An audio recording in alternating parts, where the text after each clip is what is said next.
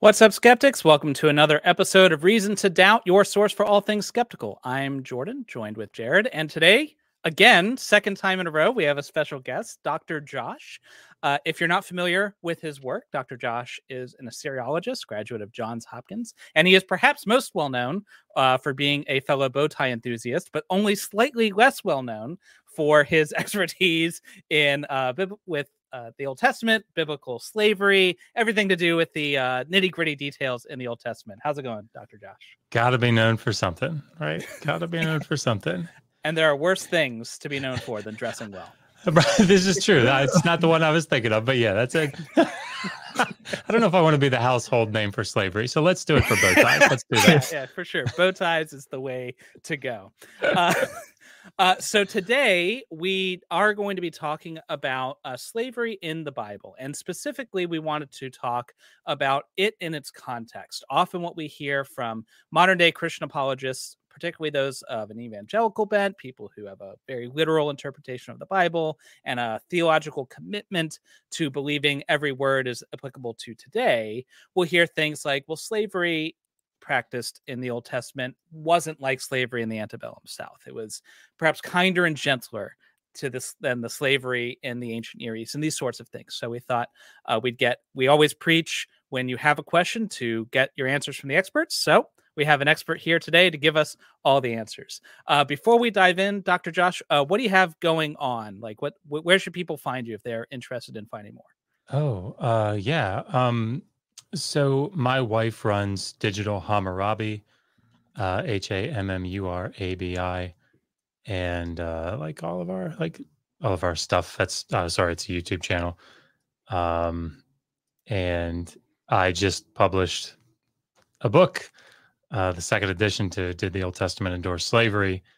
And uh, actually, November first, uh, we're publishing another book and it's uh, it's Learn to Read Ancient Sumerian, Volume Two, um, which is pretty exciting because that one's been in the works for a while. But uh, and I just started work on, uh, actually, just started writing Volume Three of the Atheist Handbook to the Old Testament. So mm.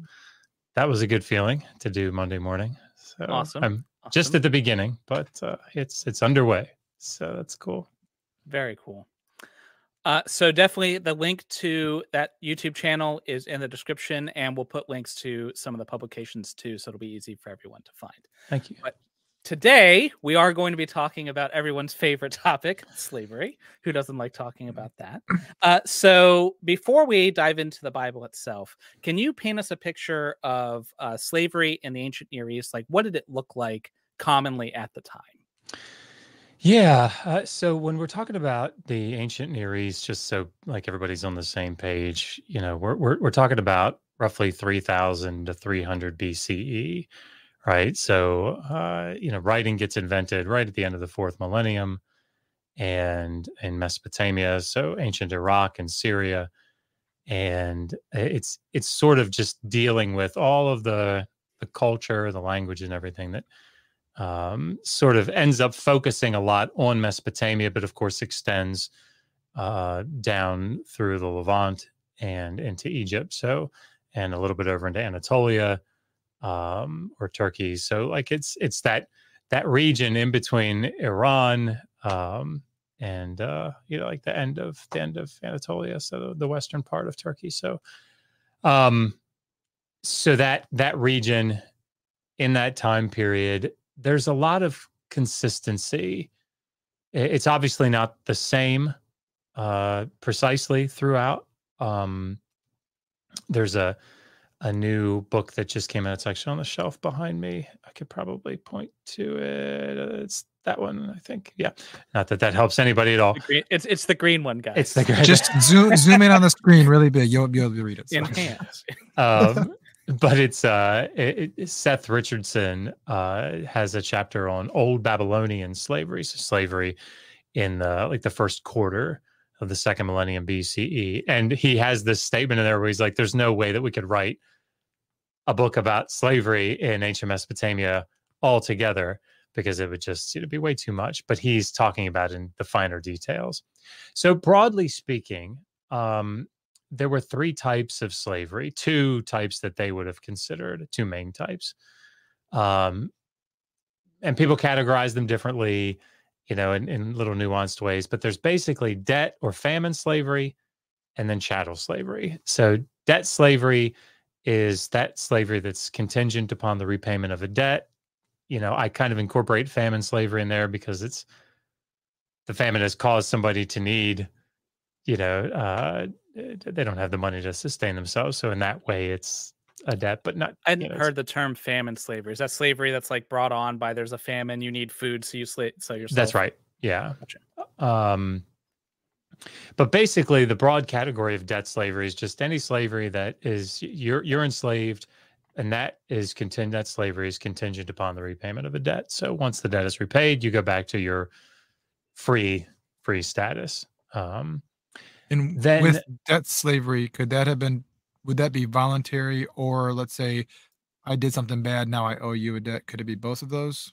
under the law, um, they would have considered uh, the the the doing something bad would be like a punishment, right? Um, uh, and and it doesn't necessarily have to be something bad that we would consider like um, you know if um, if something happens uh, through I guess through negligence on your part and it like destroys somebody else's field or a community's field, there were laws that said like you could be sold into slavery so that group could recoup their losses uh, to a certain degree. So, uh, but yes, I mean, people that you know committed crimes that you know that could that could um, somebody land somebody in, into slavery, but that would be um, you know most likely chattel slavery. They'd be sold as property.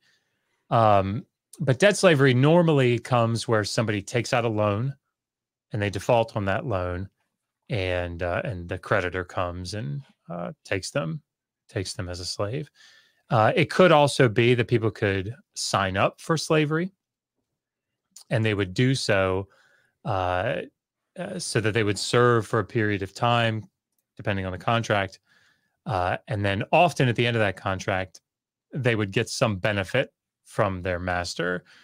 Uh, so, for example, like we have actual contracts that show people essentially saying, "I will."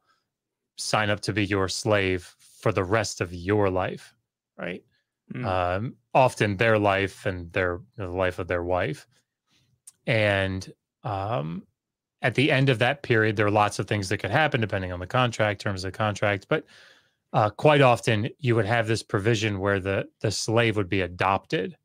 They would go through a legal legal process where they're like legally adopted uh, by the master, and in so doing, they were eligible to inherit.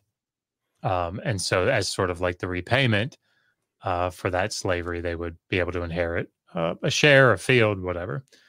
Uh, but again, there's that sort of stuff is sort of wide open in some respects to the terms of the contract. Uh, so, like you could negotiate hard, or you could, you know, be in a position where you couldn't negotiate much at all. Um, it just it just depended. But that's those are under the law; those are considered voluntary right? Even the even the debt slavery where you default on the loan and they come and take you, legally that's considered a volitional move, right? You're you've you- Because you- because You chose to take on the debt. that's right. That's right. Um, so then the other the other major category is chattel slavery, at least by their lights, uh, would be chattel slavery. So this is just someone whose enslavement is not contingent upon the repayment of the debt. So um, you know, someone is born into slavery, you know, from slave parents. That person is a house-born slave. They are chattel. Um, you know, someone uh, can come into slavery under uh, the, the category of debt, or they can be pledged uh, as sort of like collateral against uh, against a, a loan. And if that loan is not repaid in a certain period of time, that slavery is converted into chattel. They become property. Um, once that happens, manumission is no longer required. Uh, now they still could be manumitted, but it's not. There's no like legal requirement on the part of the master to um, set them free. Uh, those are the two main categories. Now, from our perspective, we would we in modern terms would categorize sexual slavery as something that was all, also done, though they would not have considered it as such. Um, so, you know some you know if, if a woman were taken uh, as plunder, for example, um, and the uh, the captor decided he was going to take her as a wife or as a concubine, um, there there is no consent given there, and her body is being used uh, for its sexual and procreative purposes, and that is sexual slavery by definition today. Mm-hmm. Um, but again, just making sure that we distinguish between how they would view it and how we would view it, I think, is important. Um, in the same way that there are lots of things that they did in the ancient world that we would call rape, um, that they would not have called rape, uh, because the idea of consent was, if applicable, very different. Yeah, it's two it's questions. uh, super important to understand the historical content. Sorry, I didn't mean to step on you, Jared. Yeah, no, I just had two questions. Um, so particularly for like sexual slavery of women. So when we are looking at some of these older texts and these codes and laws that are written, are they not considering women or sex slaves in those laws, like for the most part, or were there specifically laws written for treatment of them, but we we wouldn't lump them into slave codes or slave laws? So I guess what I what I mean when I say it, to be clear, is that they, you know, we we have a category that we recognize as sexual slavery. They would have just Uh, considered, you know, uh, a debt slave, a female debt slave, um, you know, could fall into that category of her her body being used for its reproductive purposes, That makes sense. um, and certainly a chattel slave. They would not have said this is sexual slavery. They would have Right. just said it's slavery. Um, and in fact, in some cases, they would not have said it was slavery. So uh, the example that I always give from the Bible is in uh, Deuteronomy chapter 21, where a captive bride is taken by an Israelite soldier. Um, they would not have considered that. Her status would not have been slave. Uh, but certainly by our lights, from our modern point of view, you know, she had, she, there was no consent required from her and she's being taken for her sexual and reproductive purposes, uh, you know, capacity. So that would certainly be, you know, considered sexual slavery because she couldn't leave. Right. Right. My second question would be then I noticed you didn't use the word indentured servitude. Is that just a fancy way of not saying debt slave?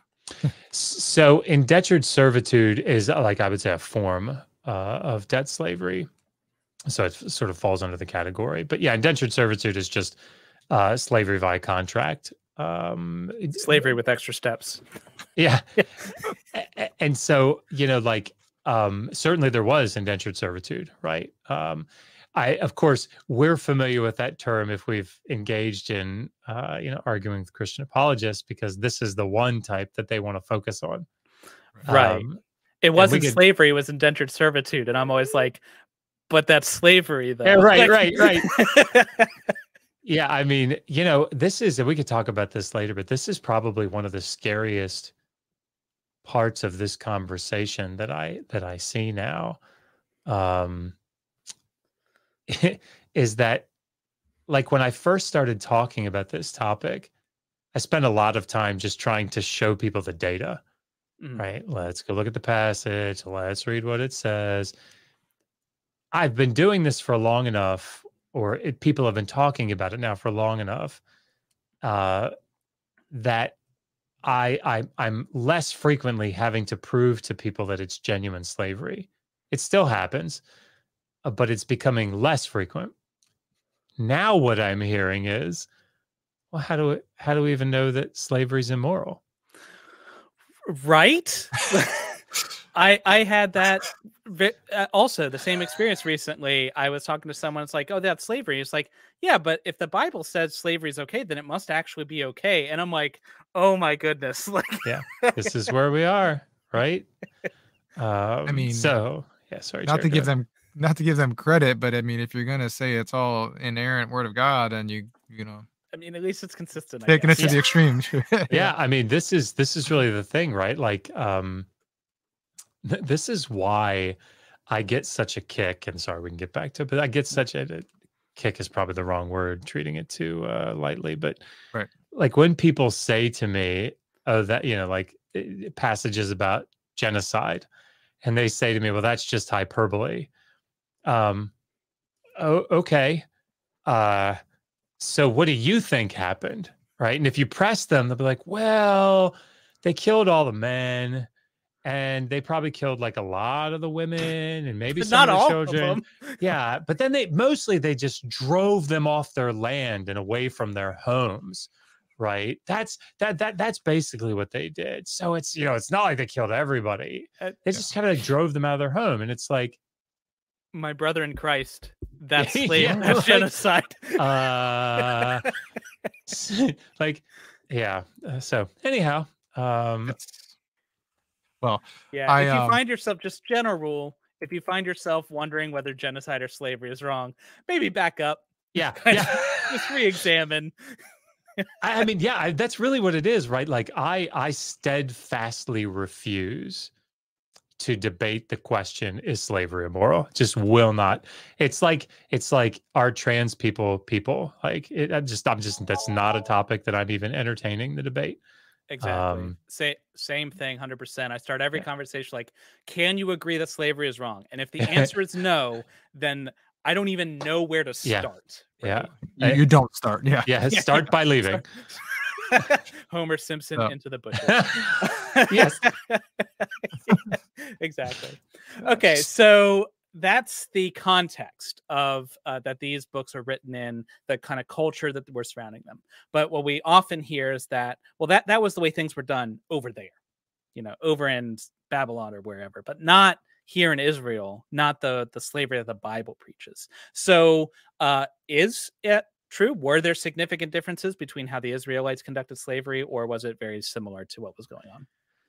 Yeah, let me preface the answer um, with a caveat when you're having a conversation, particularly with an evangelical that holds to the inerrancy of the text. Um, you have to be careful how you address these types of of of questions or deal with these types of uh, questions. And let me let me give an example. Um, about sort of going back to violence for just a second you know one of the main things that people say when when you confront them with something like look at what the Can you know happened to the Canaanites um they're uh, often the first response if it's not hyperbole their first response is yeah but do you know how wicked those people were now there are two ways that you, you have to be able to parse out what they mean when they say that.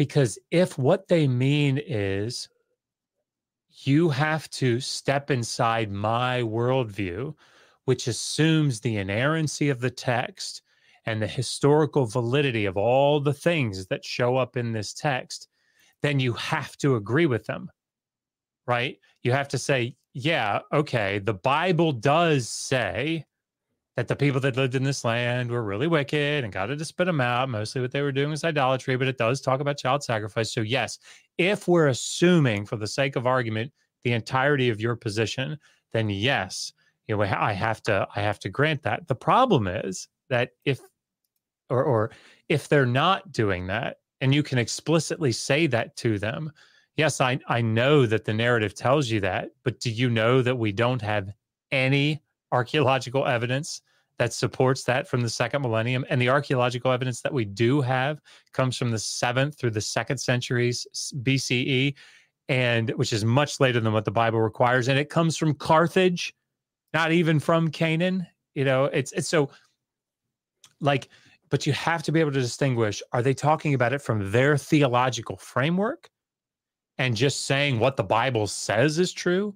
Or are they uh are they saying uh, or are they allowing for what does you know what do these other um archaeo- you know archaeology and these other fields of study tell us about that? Okay so bringing that back to slavery um you know, this is one of those places where it doesn't make a big difference um because what the biblical texts say there are a couple of places in Deuteronomy 15 and Leviticus 25 where for Israelites now, not for everybody, but for Israelites, there is a supernatural component sort of infused into the law um, that would make it better than what we see in the surrounding nations, right?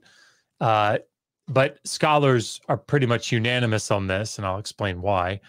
Uh, that this is like sort of utopian, right? Idealistic. Um, and, and it's certainly not something that actually happened. Um, so in Deuteronomy 15, uh, so, so sorry, let me let me back up. On the whole, the laws about slavery are on par with one another. Some some of them are a little better in the laws of Hammurabi, for example. Some of them aren't as good in the law Middle Assyrian laws, right? Like it just it just depends. Um, I have an entire chapter uh, in the new the new edition or the new book, like dedicated to comparative analysis. Uh, so all the places where there's overlap, I just go through them all and say, mm. Here you go. Um, but you know, basically, you have debt slaves. They uh, they have more generally have slightly more protection than chattel slaves do. Uh, they have to be released after a certain period of time, usually. Uh, uh so if you know if somebody is taken um, as a debt slave, uh, like the laws of Hammurabi limit that to three years of service, and then they are released in the fourth. In the biblical text, at six years, they're released in the seventh. But again, like, is one a little better than the other? Yeah, but I mean, like on the whole, slavery, yeah, like the process is just generally the same. Um, chattel slaves are owned as property; they can be passed on as inheritance. Right? This is this is just standard, sort of across the board. Uh, slaves are expected to be beaten. Uh, debt slaves even are expected to be beaten, but uh, you're not allowed to abuse them and you're not allowed to murder them. Uh, now, of course, what do we mean by abuse? Uh, and did that actually, you know, fall into a uh, a context where it could actually be upheld? Those are different questions. Um, but like you were only supposed to beat your slave for moderate correction. Um, and and just, you weren't supposed to. Sorry, just beat him a little bit, just a little bit. It's okay. Well, I mean, it would be you know like beating them with a wooden rod is uh, on the back is is is pretty standard, um, and so the pl- the two places that it seems like for Israelites it gets a little better. Um, in Deuteronomy 15, it says that uh, just as it did in Exodus 21, you you keep them for six years, release them in the seventh. Uh, but in Exodus 21, it just says they just go free, right? In Deuteronomy 15, it says, um, which is a book that is designed in a lot of ways to to try to make Israel the head of the other nations, right? So that you don't want a country of poor people. So that sort of sets the context for what's going on. Um, it says that the master is supposed to not only set them free, but is supposed to provide for them liberally from his threshing floor and from his vineyard. And so he's supposed to set him out um, or her out with provisions so they don't fall back into poverty. Um, and it says, I will supernaturally bless you in order to allow you to do that. Right. So you can see how the, the supernatural infusion there in order to make that happen. And something similar is true in Leviticus 25. Uh, but again, this is just for Israelites. And, you know, the reality is that we don't have evidence that this was actually implemented and most likely was not right? Um wait you mean the nation laws. doesn't always follow their laws 100% oh, what? And of course we have you know even though it's debated whether this is actually um you know like historically reliable account you have this in jeremiah 34 right where uh you know debt slaves are being kept and not freed as deuteronomy 15 requires. Um and so like we have a whole story about how they weren't doing that um so yeah, I mean, but but that's sort of it, eh, the short answer.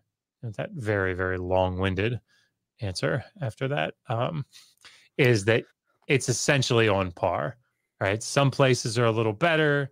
Uh, in, in some places in the the law collections in the ancient Near East, in other places the Bible is a little bit better, but for the most part, it's all just roughly the same.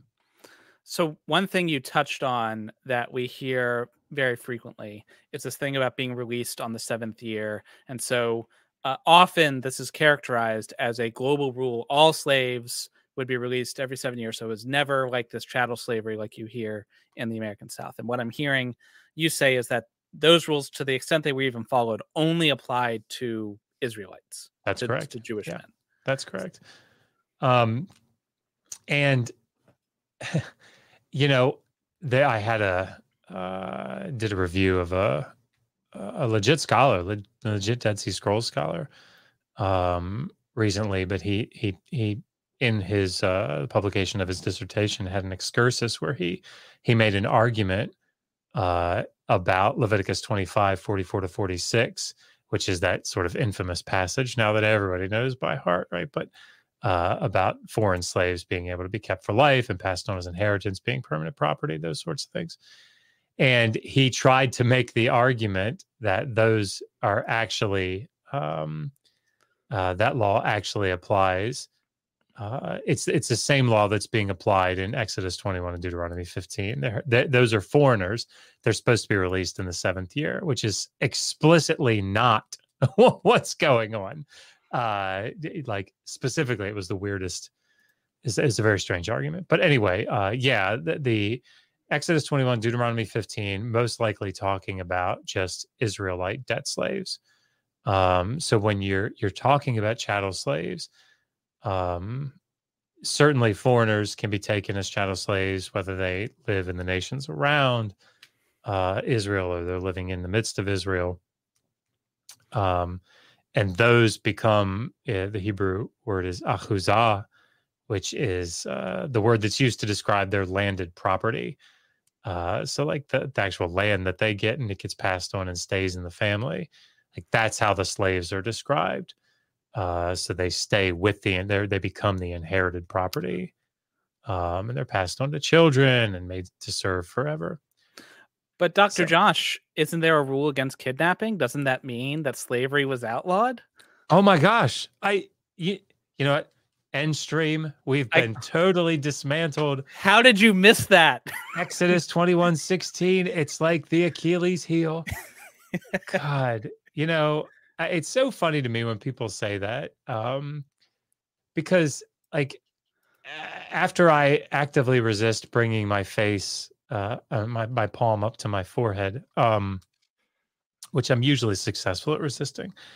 Um, uh, you know, I say things like, you know, that it was illegal to kidnap people everywhere, right? like, right. It's it's not like you could go to Babylonia and they're like, oh yeah, it's all we love kidnapping people. It's totally awesome. Uh, so yeah, I mean, like the punishments varied. That's for sure. Um, but but it, it, it was still illegal, right? And uh, so, um, yeah, so you, you couldn't steal people anywhere. And, and the example that I always give is, you can't steal somebody else's car, right? You still got cars, but you can still own a car. Uh, that's great. Yeah, yeah, I mean, I don't, I don't. It's it's the logic is just, uh, it's because I guess the word slave appears in that context that it's like, oh, uh, you know, okay, um, that must that must that must well, do it. Well, with that, so one thing I'm hearing you say to, because uh, sometimes I'll hear Christians say, well, you know, the Israelites were had to deal with the culture around them. So they had to make these special rules. And God said, okay, well, if you're going to have slaves, these are the rules and we're going to be special and different. But what I'm hearing you say is that the rules were set up or pretty much just adopted across the, and they had little differences. So there wasn't like a unique thing that the Israelites had and they put special provisions in that God gave them. Yeah. And, and this is what you'll see happening. Um, you know, I, uh, when I first came online, uh, again, the, the what you just said is sort of like verbatim what you would hear, right? For people that, uh, as soon as you did point out that it was actual slavery, they'd say, "Well, you know, God has to condescend, right, to sinful man." And yes, to um, meet us where we are, Josh. yeah, you know, it's how it's how it is. Uh, you know, mixed fabrics. He's not going to meet you there, but um, that's that's that's a bridge too far. But um, don't be eating that shellfish. No, but uh, you know it's it's the problem with the argument uh of course is that you'd have to show where it's better right? You'd have to show where god is making these changes. And so what I, what what is happening now is that people are having to go okay like i give up. I see like i surrender. They don't say that obviously but like old testament slavery is bad okay? Like we give in. Um, God was working with the people until we get to the New Testament. You know why? Because we found Matthew 19, and Matthew 19 solves all our problems, right? Because you have heard it said, right? I mean, that's not, but like you know, like the, the the Moses told you that you could have uh, or you could divorce your wives because of the hardness of your hearts, right? But it wasn't so from the beginning, tisk. and that, my dear friends, is what slavery is all about. Uh, slavery is something that that God said, sure, sure, I'll put laws in. He's that like an exhausted sanction- parent. He's like, "Ah, fine, you guys can have slaves. Fine. is that a pig I see you eating? You know, but Yeah. but You got to uh, pick your battles, Josh. Yeah, gotta right. pick That's your battles. exactly right. I guess they were they were. It's easier to give up uh, pork, but um, but the, of course the problem we could talk about this if you want to, but I mean, like, of course, the New Testament struggles uh, to try to condemn the social institution of slavery. So not a not, it's just still an uphill battle for Yeah. the apologist. Paul, uh, I I think the closest it ever comes to is Paul. It's like, hey, I like this guy. It would be cool if he wasn't a slave. Could you free this guy? You know? I'm not going to force you. I mean, don't Yeah. don't hear me saying that. Um, of course, I'll tell those women to keep silent in the churches, but I don't have any problem with that. But Well, I- you know, It's baby steps. Baby Yeah, steps. yeah, I'm not going to make you free free the slave. right. Okay. So, uh, slavery in the Bible not significantly different from its cultural context. You mentioned Exodus, and I think one of my favorite parts of Exodus, because people are often talking about the going free things and how they could go free, and my favorite part, I think, is the part where uh, the the slave is saying, "Oh, but I love my master. I want to stay, and so please have me be a slave." And if correct me if I'm wrong, but my understanding of how that works is if you were if you didn't have a wife and child when you came into service if you were handed one those stay with the master and so the master is basically saying hey you can go free but your kids they're mine oh you want to stay great you know Great. Wow. Si- si- sign here. yeah God, yeah. I mean, that's that's so that's what uh talking about Exodus 21, 2 to 6. Um and and that's what the law is dealing with, right? And this is something that again is common to ancient Near Eastern legal collections. Um, this this same principle applies. Uh so if if a guy becomes a debt slave and uh as you said, if he's married, uh, when he becomes a debt slave, then when he leaves, his wife goes out with him, right? Uh, if he comes in single, he goes out single. And that even um, applies if the master says, uh, here, Mr. Mr. Debt Slave, here is a, a woman for you to have sex with so that you can provide me with children slaves. That's what's going on. Uh, he is being used for his sexual capacities. That's what's going on he's a sex slave. So uh, we don't tend to think of men eh, right in that way as frequently, but that's what's going on here. He's being used for sexual capacities. Um, and so when he has, you know, children with uh, this this woman, and uh, they produce houseborn slaves, the, they are chattel. The wife is chattel. Um, and so this is what makes Paul Copan's uh, statement about like uh, if you read his book, "Is God a Moral Monster?" Uh, he's got a section in there that talks about, well, what is this guy going to do? Well, he has a couple of options. He could like leave and go save up his shekels uh, to buy a house, but I mean, it's really hard to find work. And if you've been a slave, you don't have any money. Uh, or, you know, he could, uh, you know, and he could just wait for his wife and child to finish their term of service. Um, or he could say, you know what? I got it really good here. Right. Like it's just all roses and chocolate here. You know what I mean? Like it's it's the best of the best. And I'll just sign up for life. Um, and the problem is that neither of those first two scenarios are applicable because she's not a debt slave. The kids are not debt slaves. They are property. They're chattel. So they don't get released. he's gonna be That's the waiting a while Yeah, right. Uh, um, and and so and so that's why um, that's why he he decides that he could make that um, you know that that commitment. He wants to make that commitment. Um, and yeah, I mean, th- but that's the definition of duress. right? That's the definition. Yeah, like even if you accept everything they're saying, this is not exactly an equal negotiation. Yeah, you know? that's exactly right. Um, Yeah. Now, when you get to Deuteronomy 15, you only have so uh, Exodus 21 says, I love my wife and my children and my master. Deuteronomy 15 just truncates that down to, I love my master. Um, and so, like, is there some play at work there with the, uh, you know, the Deuteronomist? Probably. Um, but yeah, I mean, that like that's that's absolutely the case.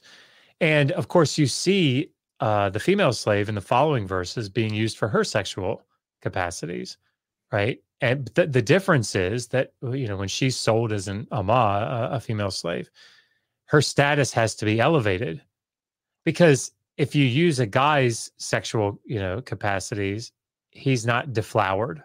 They didn't consider him to be diminished or tainted in any way. Um, whereas with the woman, you know, she she has become humbled as the text will often be translated. Um, but she's been deflowered and, and devalued because their sexual capacity has been has been utilized. So, um, yeah, I mean, like these are these are not the flexes. I think sometimes that Paul Copan or others, you know, apologists like Frank Turek, Mike Winger, these they, it's not really the flex they think it is. right.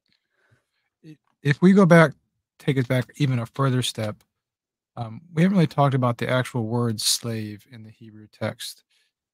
Does it does it translate equally to what we would consider as slave today? I mean, is that like a way that apologists will try to slip out and say, "Well, it didn't actually mean slave back then"? Um, could you talk about that? A? Yeah, absolutely. So, um, just like any language ever, you know, known to mankind, uh, you know, words the the meanings of words are contextually derived, right? So, um, when you when you look at Semitic words or even Sumerian words, because Sumerian, some of the law collections are in Sumerian, uh, the word slave can show up in a variety of contexts.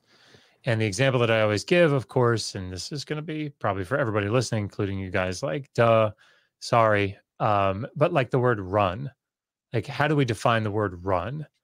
Well, it depends, right? It depends on the context. My refrigerator is running, my nose is running, my car is running, Jackie Joyner Kersee is running, right? Like, it just depends. I'm going to go for a run around the block. That's a different run than Jackie Joyner Kersee did, right? Mhm. um hopefully that that's the last olympic sprinter that i remember so forgive me everybody um My running is definitely very different from that running. Preach um so um so it just depends on the context. Well the word slave uh you know just like just like the word son s-o-n um can be used in a wide variety of contexts right?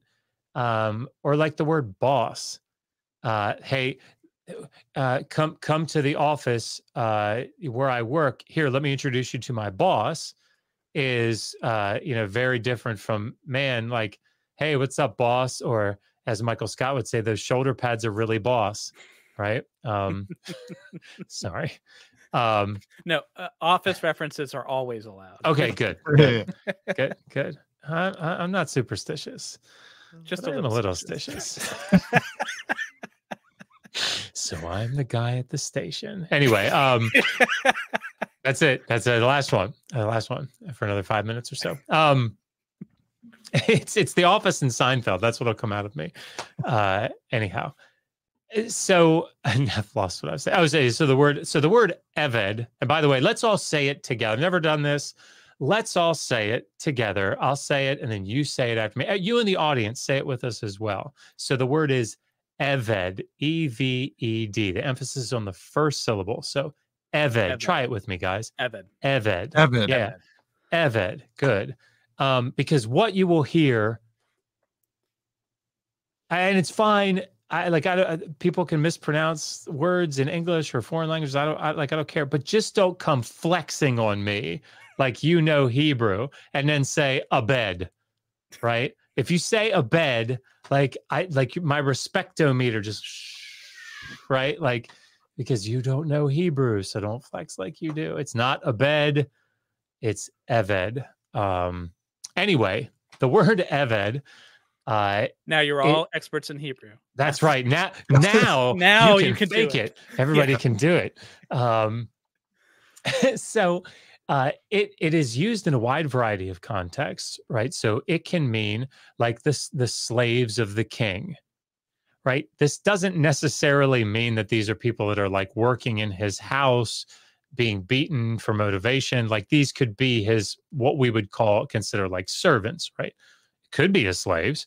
Uh, it just depends on the context. If you read through uh, the akkadian term is wardu or ardu and if you if you read through um, these uh, cuneiform tablets that we have a large collection of called uh, the amarna letters from the amarna period um, these many of these most of these are written by vassal kings, little sort of petty kings that are in the land of Canaan, which is a uh, under the control of Egypt at the time. And so they're writing to the Pharaoh as his vassals, and they're saying, Your servant writes to you, your slave writes to you. Well, that king, like he's not serving in somebody's house, right? So we, we can't say that he's that word carries the same nuance as what it means when you know, the guy has said, You will serve in my house for life and be passed on as inheritance, right? That's a different Eved than the king that is an Eved. It's just, it's a,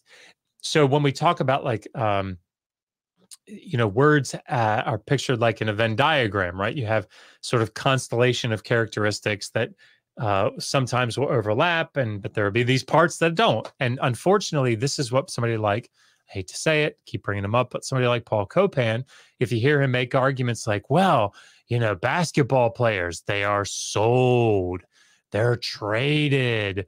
Yeah, that's the part that overlaps, right? But you can't then Just say focus on that, right? Yeah, you know, P equals Q. It doesn't work that way, right? That's that's not how it works. Just because there's some overlap doesn't mean that everything overlaps. Um, and so, yes, there can be a wide variety of usages. Now, uh, sorry, your actual question now. Uh, sorry.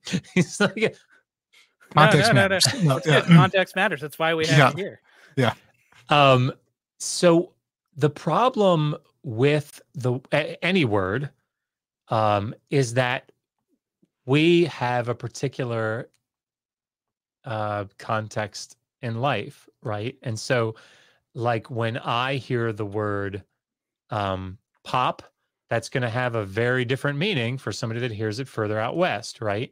Uh, I'm going to think about like the sound that happens when you blow a balloon up too much, right? Or you know, a bubble exploding, right? Somebody out else. There you go, pop. right.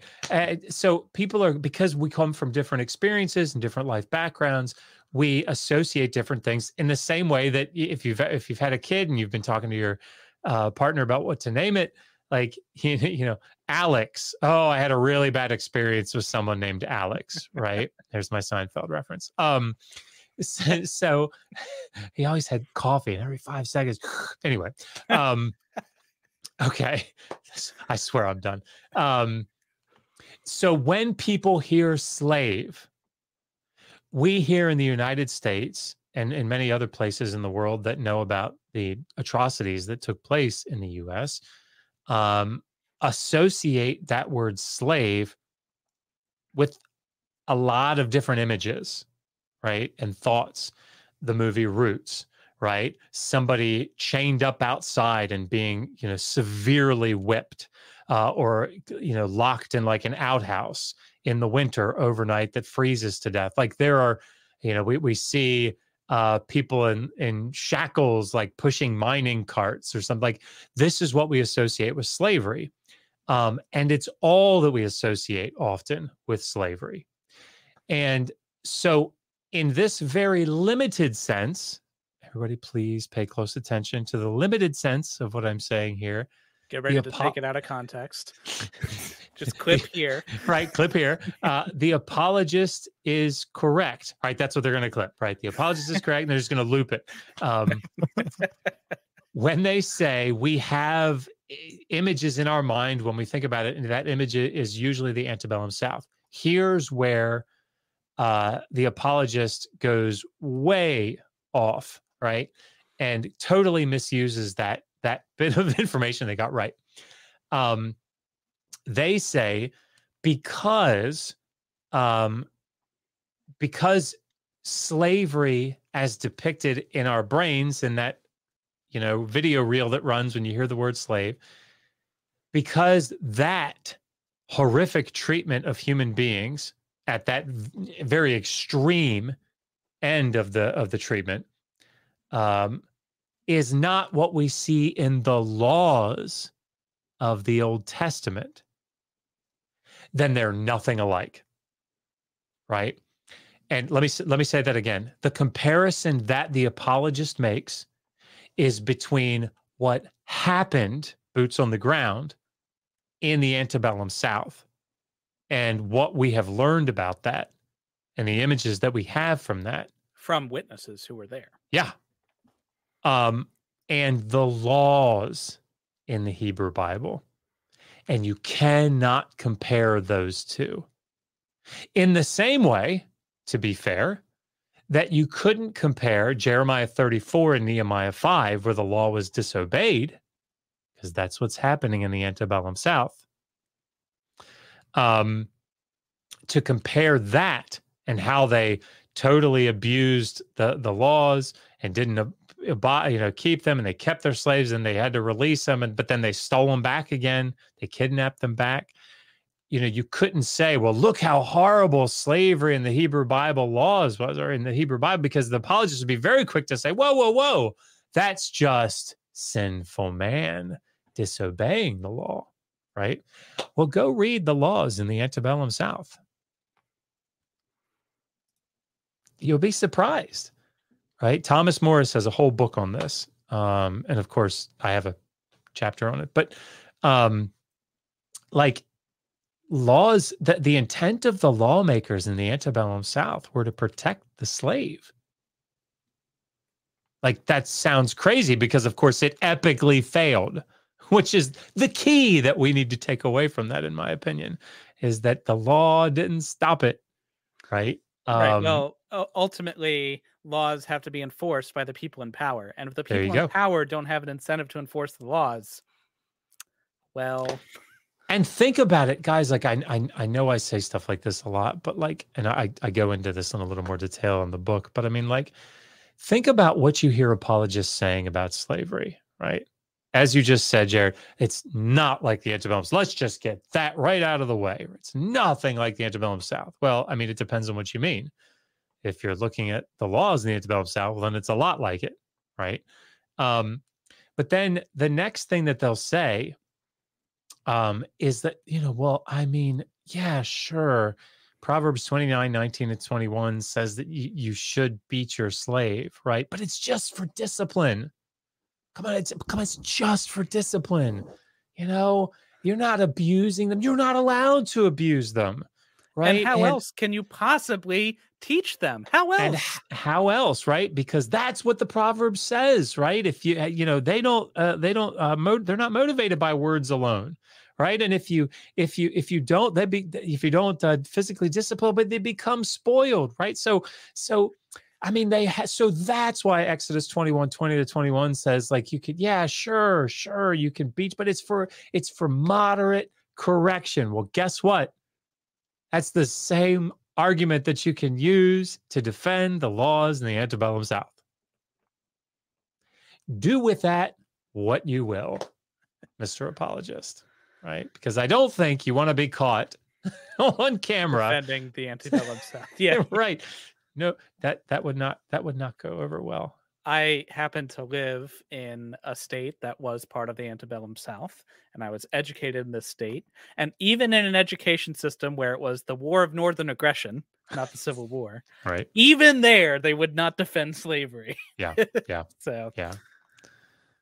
Uh, well, so well, go ahead, Jared.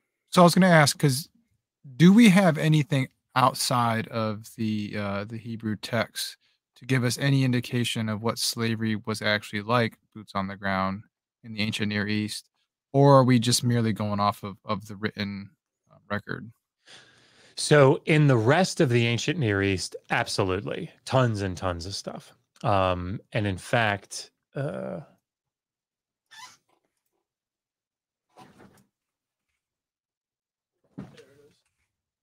um, so this is the new book. Uh,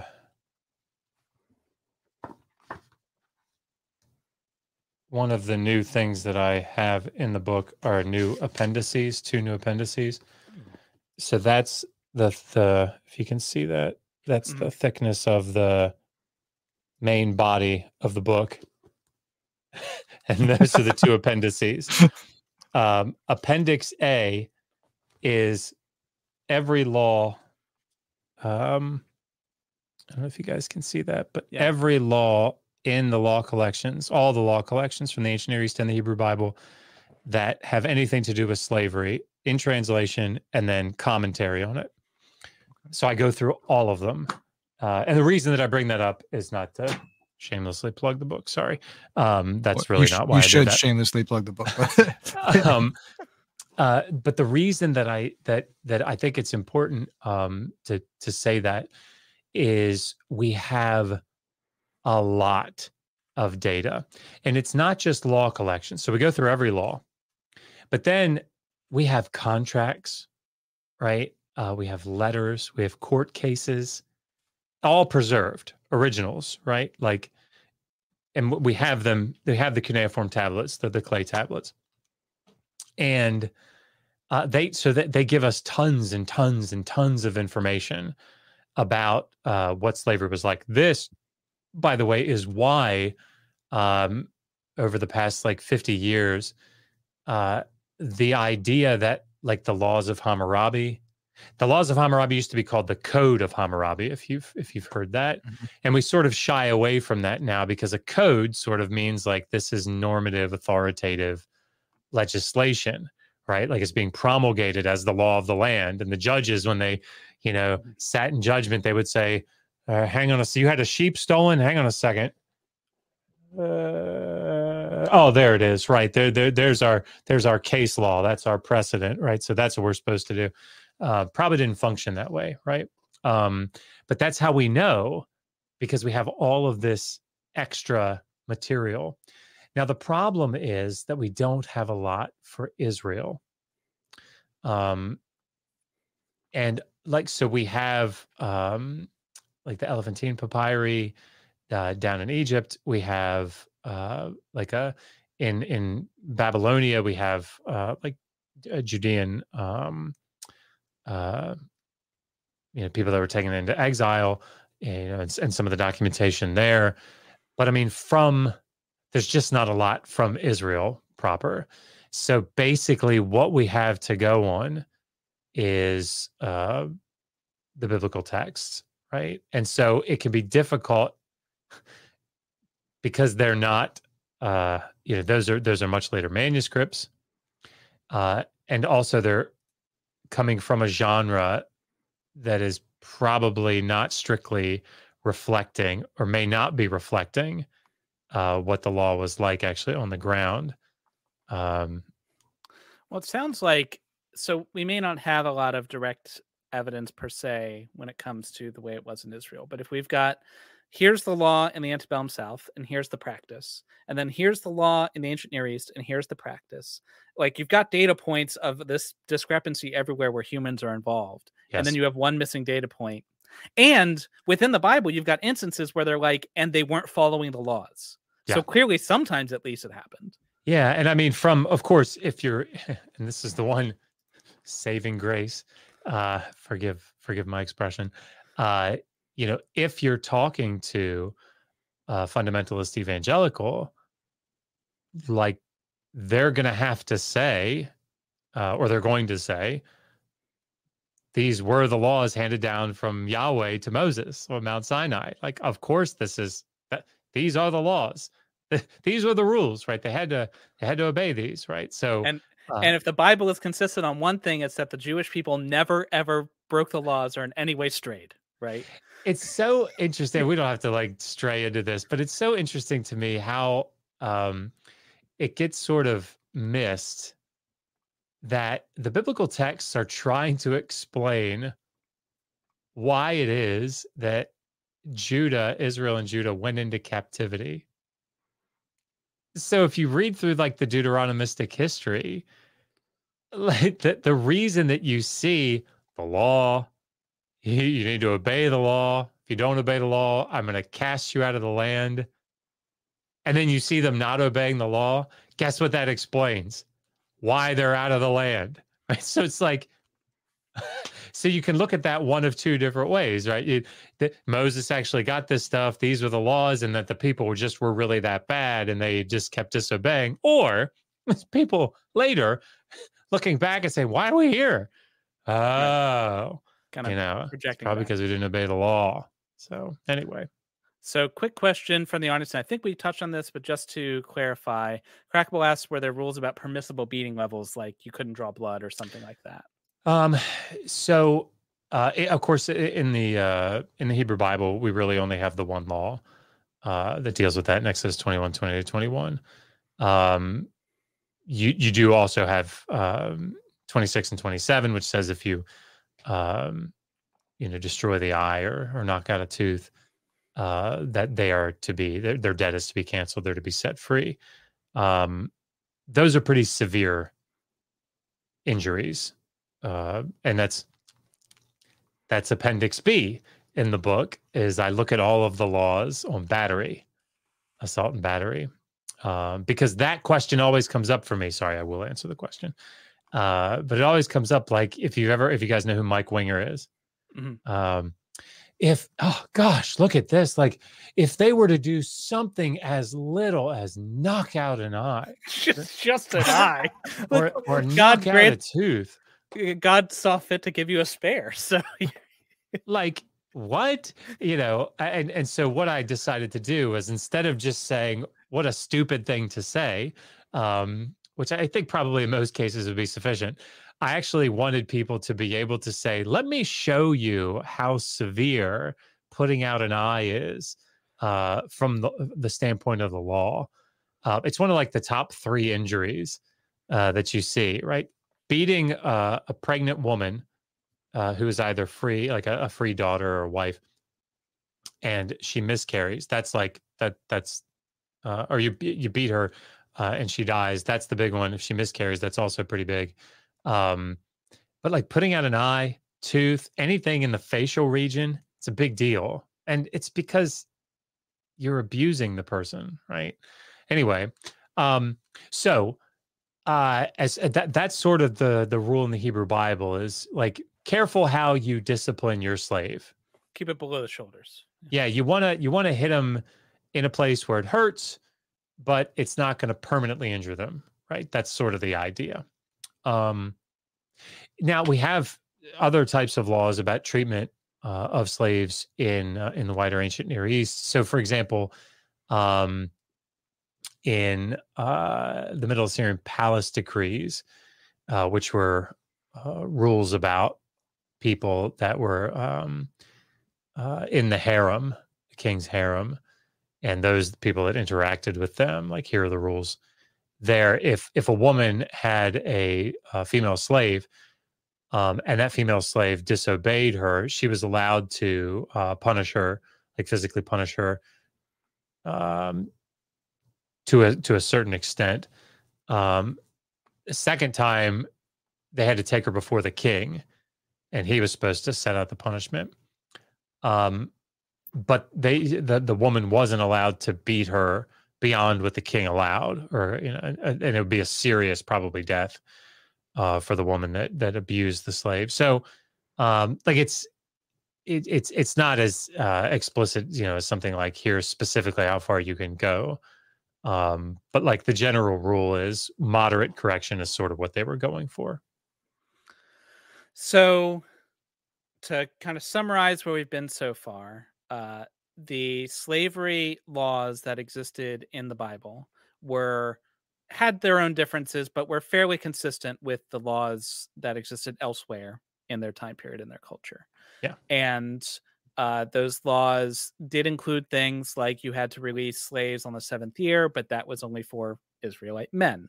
Uh, there certainly was chattel slavery where people were owned as property forever and their kids. Uh, it has people were beaten. These were slaves, and there's Yeah. no way around that. And while it may not have been, you can quibble over exactly how it falls compared to say the antebellum South, but I don't think there's any kind of question. Dan Smith asked, "Is a slave of the Bible the same as a slave of America?" And while you could maybe argue a little bit in the gray area, it sounds like if by slave you mean a person who has owned his property to do labor, then they're slaves. Yeah, and I mean, again, it just sort of depends. It's like asking the question now, and I feel like I get a little pedantic. Unfortunately, I think I have to. When people say, like, "Is the Bible true?" Yeah, It's like it, it what, Well- like it depends on what you mean, Right. right? and also Um, depends on where you're talking about. Yeah, that's right. Um, uh, or is it like historically reliable? Well, I mean, it depends, right? Right. Right. Um, and so that that that's a great question, but the same is true. Like, is it the same as a slave in America? It just depends on what you mean. So if we're comparing the laws about slavery uh, from you know the antebellum South and the laws about slavery in the Hebrew Bible, yeah, there there there's a, there are a lot of similarities that are a little eerie. In fact, like you have laws uh, that, and again, they're all in the book, but like that they say stuff like it would be like unfitting for a Christian to abuse their slave, right? Like no good Christian would treat someone so vulnerable uh, as a slave in this way, right? But that they're wrestling with the tension of master has to be able to beat the slave in order to motivate them and to correct them, but the slave is a human, right? Uh, that's what the law is saying, and uh, we, we, you know they they they um, like eh, there was a there were- there were laws that said if you murdered a slave, it was like the same. It would be just like you murdered a free white person, right? So, but the question, of course, is just like What- as what you pointed out. Yeah, well, yeah, like th- I think that would have been that would have been Was it enforced or did they? it was it enforced how would you Yeah. prove it all of those things like the actual um logistics of implementing the law and carrying it out i think were obviously incredibly problematic and Right.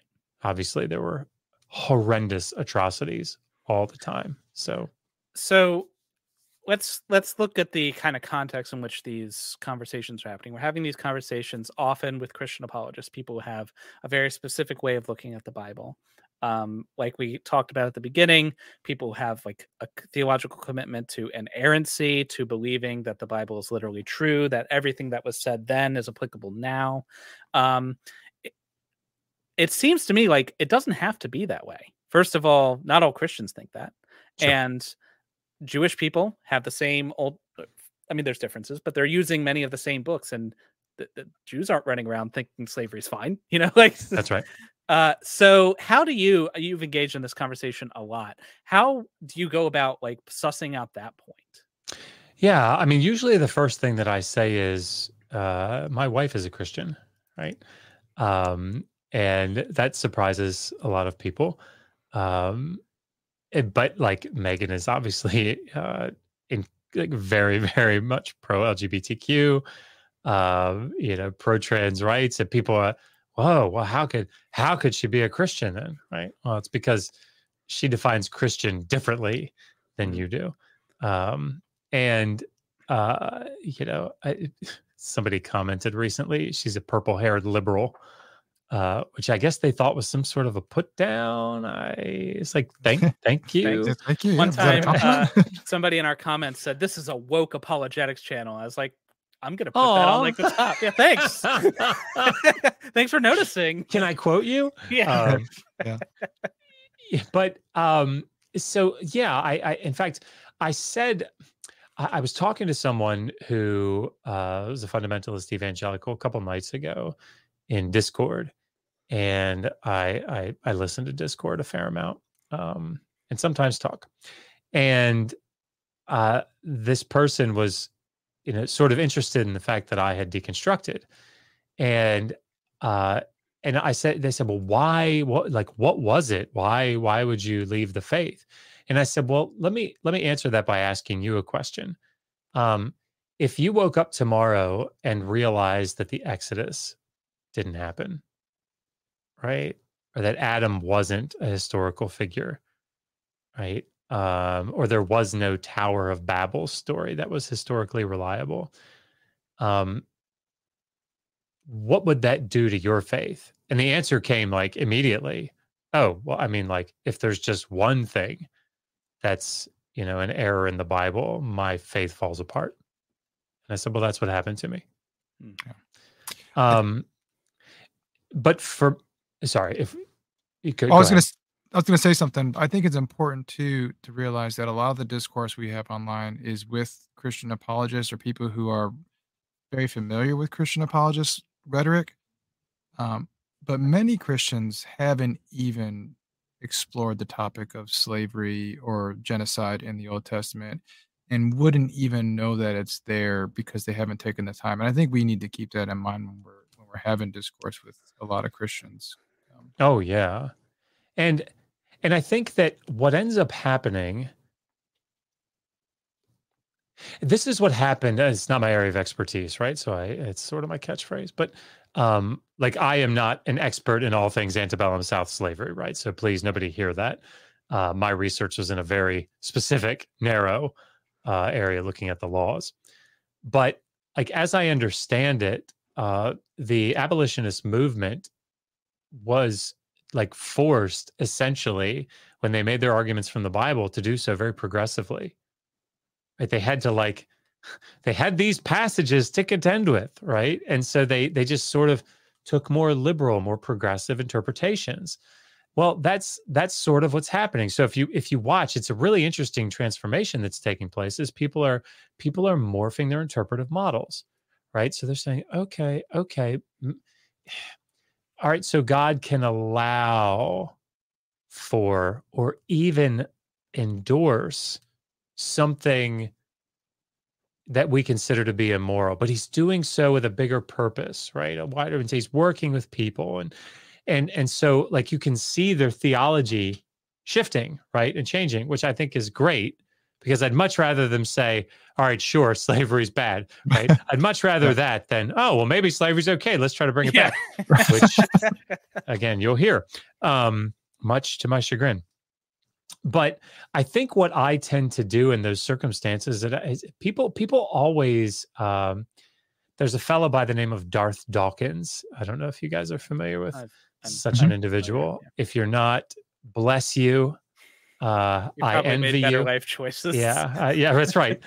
Um but he he uh came at me a couple of times and uh, still is very frustrated with me i think which is probably a good thing. Um and he says josh can't even defend his atheism.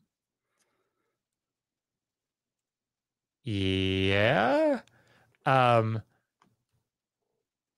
and like that's not why i'm here folks. Right, uh now right. now now i get that one of my you know, like my major series is called the atheist handbook to the old testament. And so one could read that as here's my defense of atheism using the old testament. That's not what it is. It's hey atheists and skeptics that debate christian apologists all the time here are the things that you need to know for these debates it really doesn't have anything to do with atheism. In fact, throughout the books, I say things like, look, the Exodus could be completely mythologized, right? And and and actually there's no real historical kernel behind it.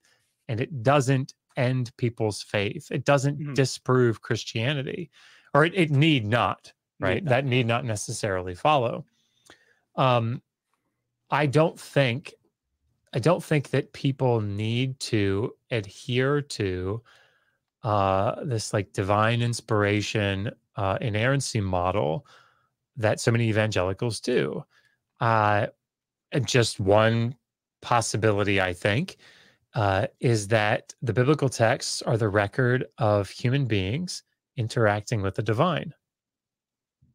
Um, they're having spiritual experiences and they're trying to reckon with them in writing. And this was the result, right? that allows for those things to be inaccurate.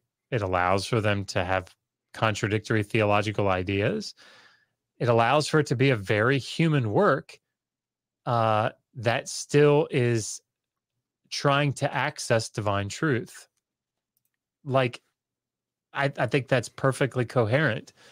Um, but for me, uh, and this is the way that I described it, and then I'll shut up. But like, uh, I I wasn't afforded the opportunity to be like slow rolled into the historical problems with the Bible. Like I didn't go to a more progressive seminary that understood the wider ancient Near Eastern context and dealt with things like Atrahasis and the Gilgamesh Tablet 11 and like all these things. It was just like we got the Bible, right? And that's it. So learn Greek and Hebrew real, real well, uh, which is great. Uh, but didn't I didn't get apologetics. So you know, do with that, Mr. Apologist, what you will. Um, maybe I've just emboldened them. Sorry, uh, but but the reality is that I was confronted, sort of rapid fire, with all of these historical problems. Um, and on top of that, this clear literary dependency of the biblical text on ancient Near Eastern mythology. And those sorts of things just sort of like it's not that any of them or all of them required Christianity to be false or for God to not exist. It just made me scratch my head and go, well, what makes more sense to me? Mm-hmm. Like, could there be a Santa Claus? I mean, maybe, right?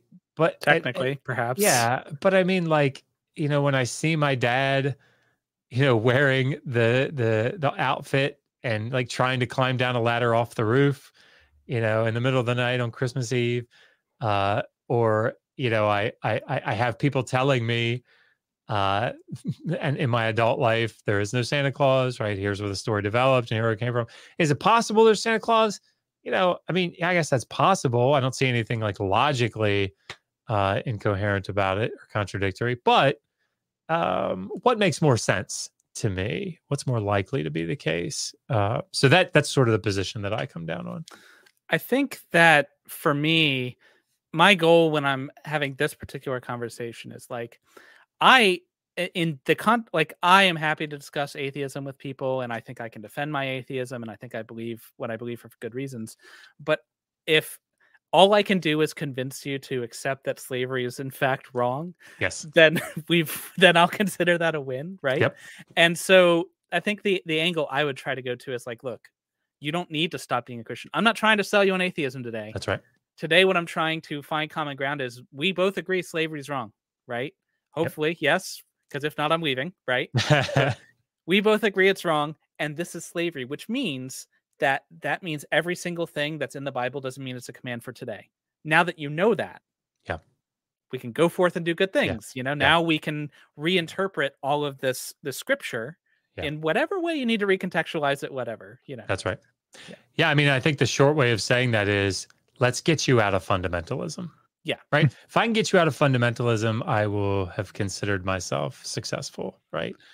Um, yeah, that's the big thing for me. Yeah. So 100%. Well, uh, I want to be respectful of your time. I think we've accomplished what we were trying to accomplish today. The Cliff Notes version, slavery is in the Bible. It is endorsed by the Bible. It's not kind and gentle. It was slavery. And slavery is bad. so take away nothing else. Like the fact that we have to say that second one is just yeah. like because I'll tell you, I'll, I'll, I'll end with I'll stop talking with this one. The most, if if you go to Godless Engineers channel, you'll see video clips of a debate that he and I had with uh, G Man and Veckel, if you're familiar with those names. And the most uncomfortable, maybe not the most, but very uncomfortable uh, moment in that debate, certainly the most uncomfortable in that debate, was when GE asked or there was a question asked. It wasn't she that asked that. It was a question from the audience. G-Man and Veckel, um, who are black men, um, would you be godless engineers slave under the biblical law. And, you know, GE's from the South. It's very close to home. And and they said yes, we would. And I just like I, I I've it's a white man. Like it was just like it made me sad Yeah. uh, and horribly uncomfortable. And I just I don't. We should never give any ground to owning people as property. No. Yeah. no ground.